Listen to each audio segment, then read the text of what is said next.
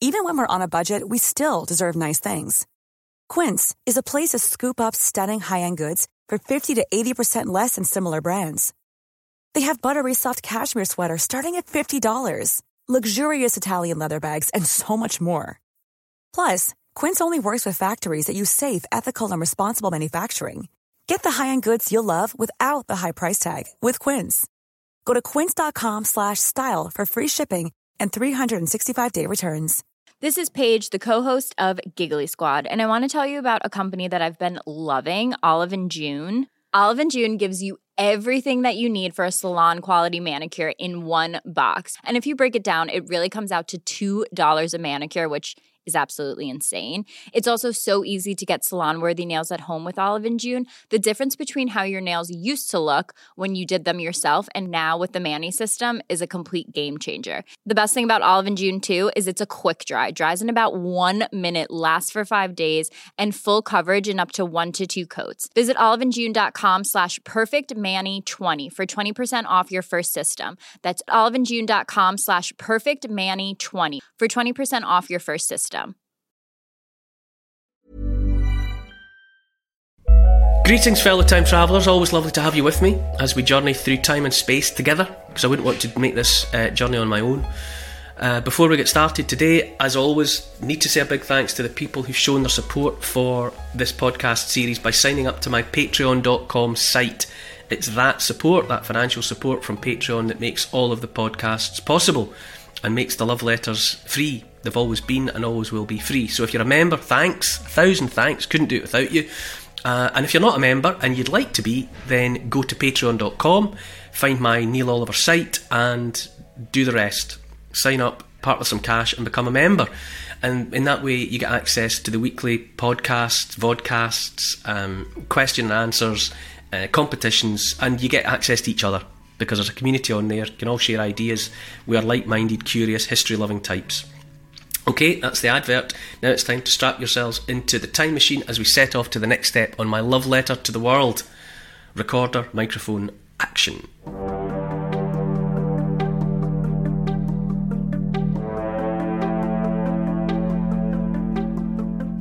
Humankind has always raised stones as an expression of awe in the face of the invisible. The Carnac stones in France, Silbury Hill and stone circles throughout Britain, the ziggurats of Mesopotamia, the pyramids in Egypt and in Central and South America. At the turn of the first century, new mountains of stone were raised to exalt a new god. Etchmiadzin Cathedral, the Church of St. Sophia, Durham Cathedral, and more. Not until manned flight and rockets to the moon would spirits be invited to soar as high. Endeavouring to understand history in hopes of illuminating the future, I'm Neil Oliver, and this is my love letter to the world.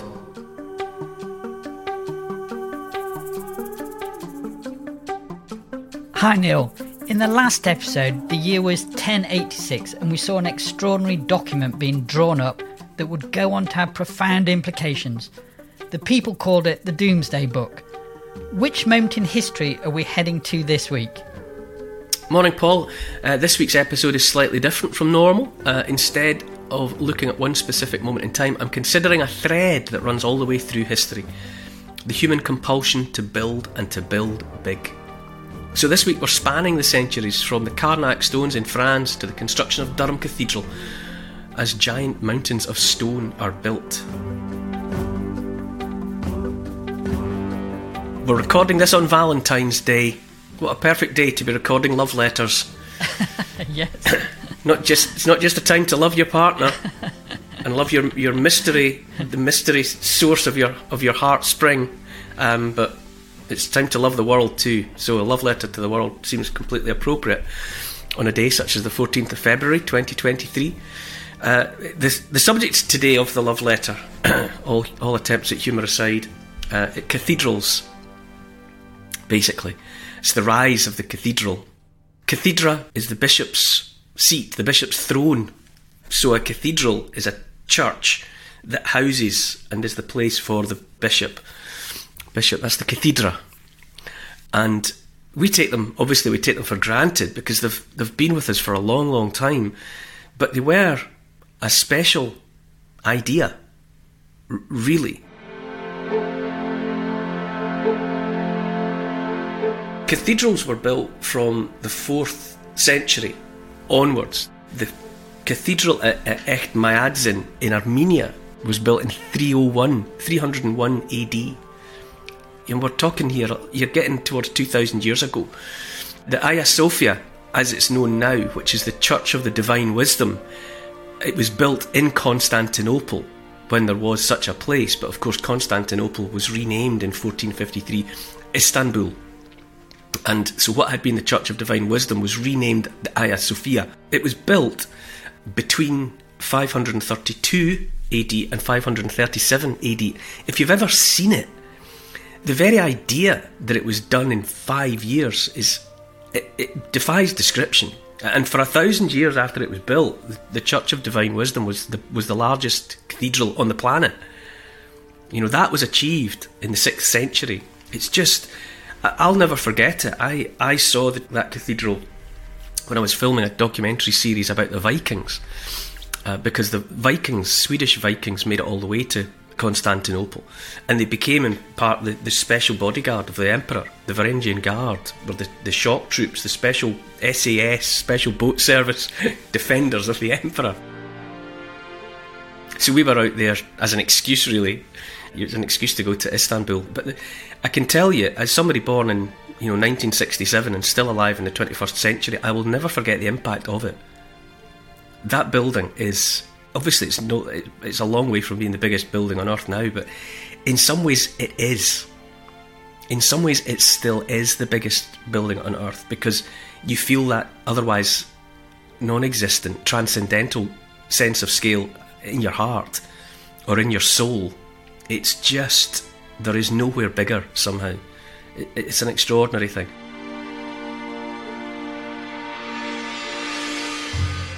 Charlemagne, he was crowned Holy Roman Emperor in 800 AD, but he built himself a cathedral at Aachen. He made that his, his base of operations, the city of Aachen, not least because there were uh, warm springs there that he liked to swim in. And you know, so that place pleased him, and he, he had a cathedral built there. So the, the, the idea of, of cathedrals is old for the better part of the existence of Christianity as a faith, there have been cathedrals, you know, and they are exclusive to the to the Christian faith. You know, other faiths have other grand buildings, temples, mosques, and so on. But the cathedral is, a, is an expression of, of Christianity, and it has at its heart that, that idea of being visible from afar. Hence the the towers and the spires and steeples that were incorporated into the designs. And it, it's in that way that they dominate. They still dominate the landscape in some respects. You know, you'll be you'll be on foot through the countryside, or you'll be on a train, and you're looking out the windows, and you'll see. Well, you see church spires, but also you're suddenly made aware of something looming up behind a forest or behind a hill, and it's the top of a spire. And I just, I've always loved them. I remember being taken to York Minster as a little boy, mum and dad, on a day trip to York, and York Minster blew my mind at the time. So stunning, so stunningly beautiful. The stained glass, you know, the that the impact of that is still powerful. You know, for people used to iPhones and screens and cinema and all the rest of it, looking up at light coming through coloured glass and telling a story in images, not in words mostly, is still powerful. And I had my mind blown by, by York Minster and some of my favourite places. You know, I've written about how, how much cathedrals mean to me. And your St Magnus's at Kirkwall in Orkney is stunning. It's red sandstone, where most cathedrals tend to be pale. They tend to be greyish or blonde stone in the main, and St Magnus's is red sandstone. So when you step in there, when the light's coming through the windows there, the stained glass windows, the whole thing is red. It's like being inside a heart. It's it's like being inside a, a, a living heart. It has this incredible impact.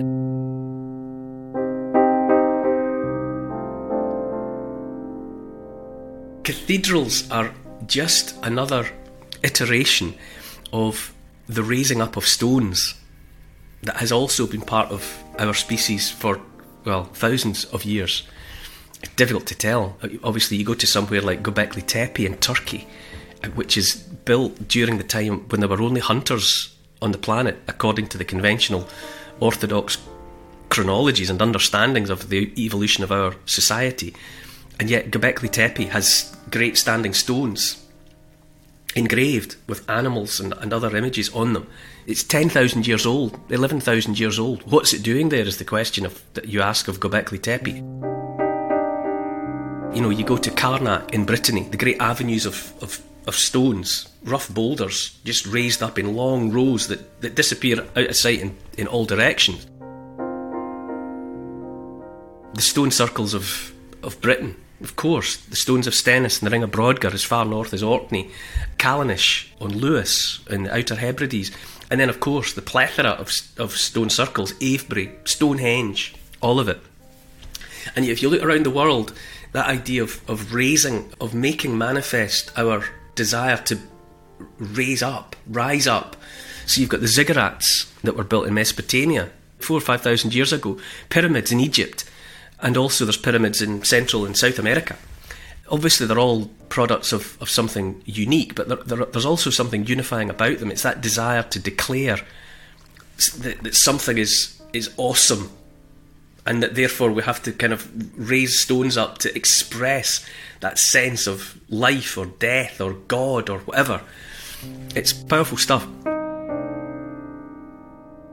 It's an expression of awe in the face of the invisible, I would say you know that feeling that people have even now modern sophisticated people. There's an, an, an, otherwise inexpressible sense that you get sometimes from from a feeling or an emotion or being somewhere and and some people want to express it and kind of capture it and make it real.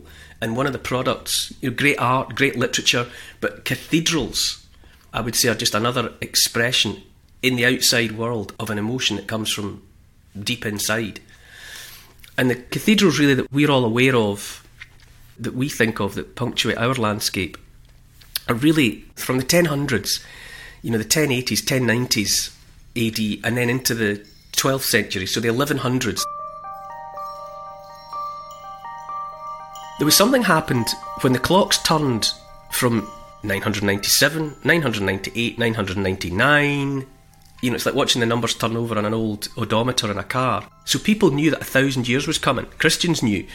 And the church the church, with a capital C, began telling everyone that on his thousandth birthday, Jesus was going to come back to check in, see how we'd all been doing with the Christian message. And the word they were preaching was he was not going to be best pleased. Backsliding sinners left and right, even after all his sacrifice. And so when it turned, when it went from 999 to 1,000, people, the faithful, were scared because this is a, this is major. The big man is coming back, and you stand by your beds. It's, he's going to be judging, and then it, that didn't happen. He didn't come back, and but it, it seems almost as though there was a, a kind of an, an, a mass exhalation of breath, a kind of a relief. okay, we can get on. It's not the end of the world. And and so in that century after after we turned 1,000, four, four numbers long rather than three, the, the raising of cathedrals fits in there for whatever reason. And you try and trick yourself sometimes into thinking you can understand the motivation of it, but we can no more understand truly the motivations of the cathedral builders and architects than we can try and put ourselves back in the minds of those Neolithic farmers that built stone circles. You can't do it. It's a disrespect, really, for the past to think that we can think like the Neolithic people. We don't live in their world, and we don't think with their minds. And likewise, the people whose concept was expressed in the cathedrals, they're beyond our reach, I would say. We have to try and understand them with our own minds and with our own sensibilities. Durham Cathedral keeps coming back into my life. It's strange. I keep being taken there. I've got no connection to Durham. None at all, no family connections, nothing. I didn't go there as a child really, but in my adult life, I've ended up going there. Television filming and, and public speaking, I've been in the shadow of Durham Cathedral. And now I live in Stirling, and every Friday I, I take the train down to uh, London to, to be on GB News. And the train line that I take, the, the LNER, the East Coast Line, passes through Durham. So I see Durham Cathedral every Friday.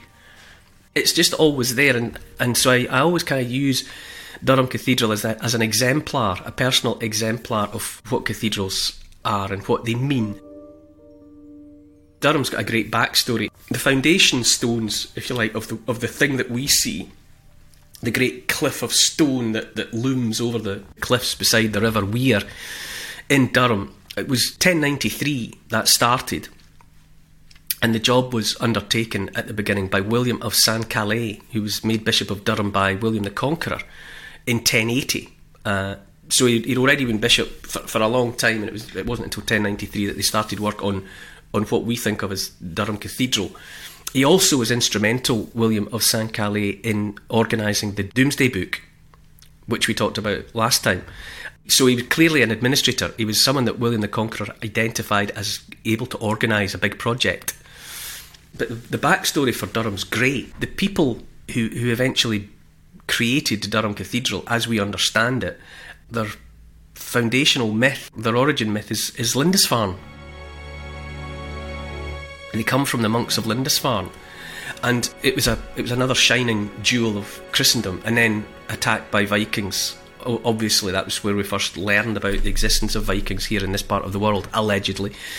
Uh, and eventually, there were sustained regular visits by Vikings from Vikings in a bloody way. And so in 875, the Christian community decided to abandon the island, the islet, for the last time. And so they picked up their stuff, including the relics of St. Cuthbert. They exhumed him, they weren't leaving his bones behind for the Vikings. And so they went a wandering around the north of England. And they were completely peripatetic and rootless until 882 AD, when they, they stopped in Chester-le-Street, which is 60 miles south of Lindisfarne and six miles north of Durham. And then in 995, the, the Vikings came for them again always for the same reasons, because you know anywhere there was a Christian community, there tended to be gold and precious stones wrapped around the Bible and, and whatnot. And so they upped and moved again in 995, and the legend of the dun cow, which is to say a beigey coloured cow, um, the, the monks wandering again, they followed two milkmaids who were themselves chasing or looking for a dun coloured cow. And in, in doing that, it was like a, like a, like a random, let's say, we don't have anywhere to go, we'll just follow them. And they, in, in so doing, they found themselves in a loop of the River Wear, which created almost an island, a bit of a, a, peninsula made by a lazy meander of the river. And, well, according to the legend of the Dun Cow, Cuthbert's coffin could not be moved. It was like the Batmobile in Gotham City, you know, it bolted itself to the ground and can't be moved. Well, it was a bit like that. It wouldn't move, and so they said, right, Cuthbert has chosen the location. So from that point on, from the end of the 10th century, there was a significant church in that location. And then constant evolution. Other bishops come and go, and, and then they, they decide to make it bigger and better. And in 1093, they embark upon what we have in the form of Durham Cathedral. And William of St Calais started the job, but it took until the 1140s. Generations of people working on it before, before the thing was completed. Simeon of Durham is a significant historian of that area and that period, and he wrote about William of St Calais as being very conscientious in matters divine and worldly business. So he'd be somebody you'd employ. His CV is good. He's good at getting things done. The rock, the stones of, of Durham Cathedral are cut from the cliffs above the river. So there's natural outcrop of that pale stone, and the, the they were the blocks were cut out and shaped and then lifted up on winches like simple cranes up to the ground level. So it has the effect if you're on the River Wear, it kind of doubles its height. It makes it even more impressive because you've got this natural cliff, and then you know looming above it is the man-made cliff of of man-shaped stone.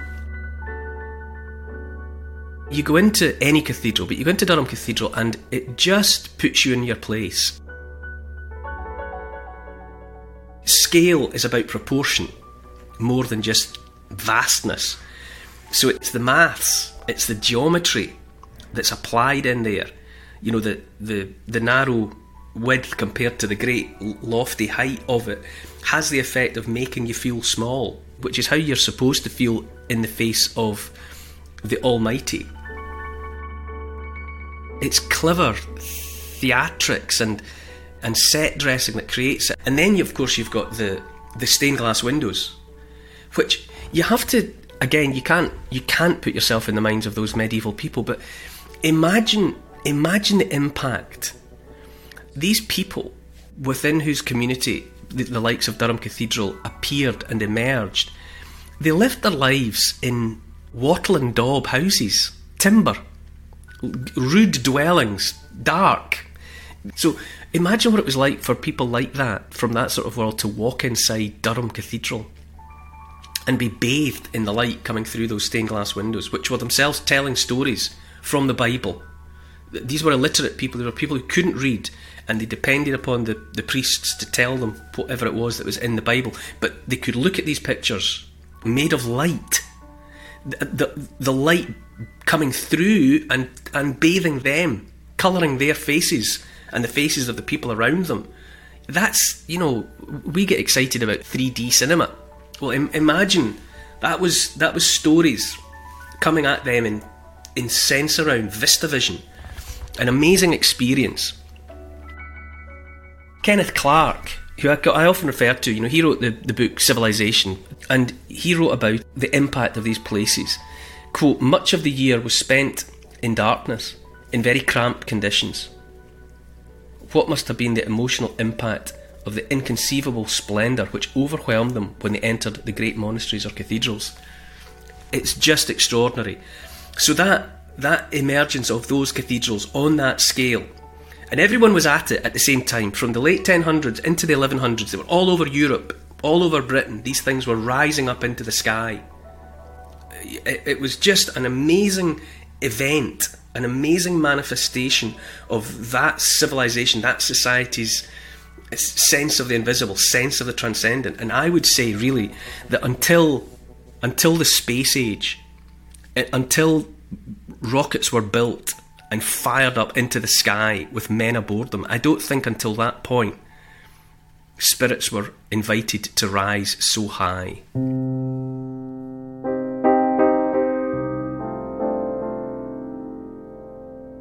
When people go to see Carnac or Stonehenge or, or the cathedrals, people always think, how did they move those stones in those days? I mean, they it's yeah. just a practical level. It's extraordinary, isn't it? They all are. That's right. Yes, uh, the same questions are asked. You go to Stonehenge, and that's what, that's what most people say. How how on earth were they able to do this when they didn't have machines as we understand them? Yeah. And, and what kind of technology did they have? And then you get into the territory of people saying, "Oh, it must have been aliens." must have come down and built it. That, that's the way. That, that's how that happens because you look at it and think, how could how could you know, rude savages in their animal skins contemplate doing this. But the fact is, they, they, you know, they could and they did, because apart from their circumstances being unimaginably different from our own, they are exactly the same in terms of their cognition. What we forget is that we are much more like them than we deign to concede. All our anxieties, all our stress really comes from our our inability to cope with the modern world we've created around ourselves. We're not designed to eat the things that we eat either. You know, we, we domesticated grass 10,000 years ago, um, and a lot more recently for most people in Europe, began eating modified grass, which is to say wheat and barley, oats. It's grass. And physiologically, we're not really designed to eat that stuff.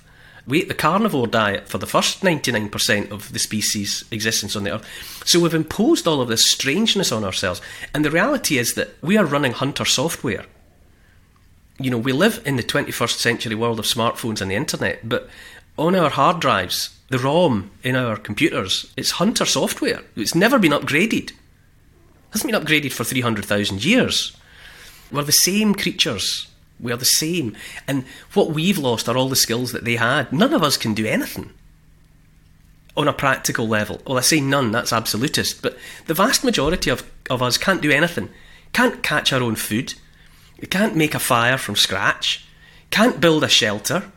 Even those basics we can't do, but they could all do that. And so it's it's a terrible it's a terrible mistake to look at something like Stonehenge or Silbury Hill or Avebury and think, he couldn't have done that. It must have been aliens.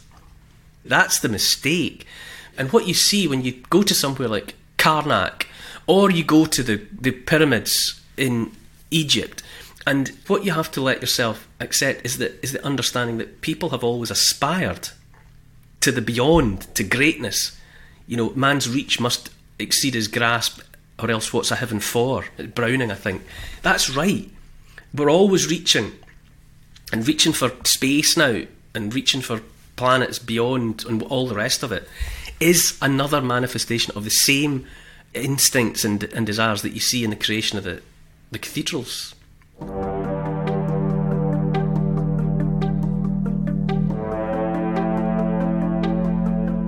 The battle lines are drawn, and crusaders sweep into the maelstrom of bloody conflict. The kings of Europe all sallied forth to meet their match in Saladin, Sultan of Egypt and Syria. Butchery, slaughter, and inexcusable war crimes on both sides. As the Crusades become uglier and uglier, Saladin's reputation grows as he becomes an icon of chivalry.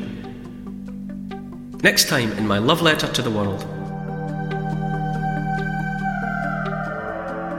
To help support this podcast and to get access to new and exclusive history and comment vodcasts every week, sign up to my Neil Oliver Patreon site. Be great to see you there. Check out the Instagram account called Neil Oliver Love Letter. My YouTube channel is simply called The Neil Oliver Channel. And to help build this podcast, tell your friends about it, get them listening, and to write a review to convince the online crowd to join us. For further reading about these moments in time, you could try my book. It's called The Story of the World in 100 Moments, and it's published by Transworld. Neil Oliver's Love Letter to the World is produced by Neil Oliver and Paul Ratcliffe for Catnip Inc. Music is composed by Milo McKinnon. Social media and YouTube producer is Oscar CFR. Additional research is by Evie, Lucy, and Archie and Teddy. Finance is by Catherine and Trudy. Post production is by Althorpe Studios, and the graphics are by Paul Plowman. Thanks for listening. This has been a Catnip Inc. podcasts production.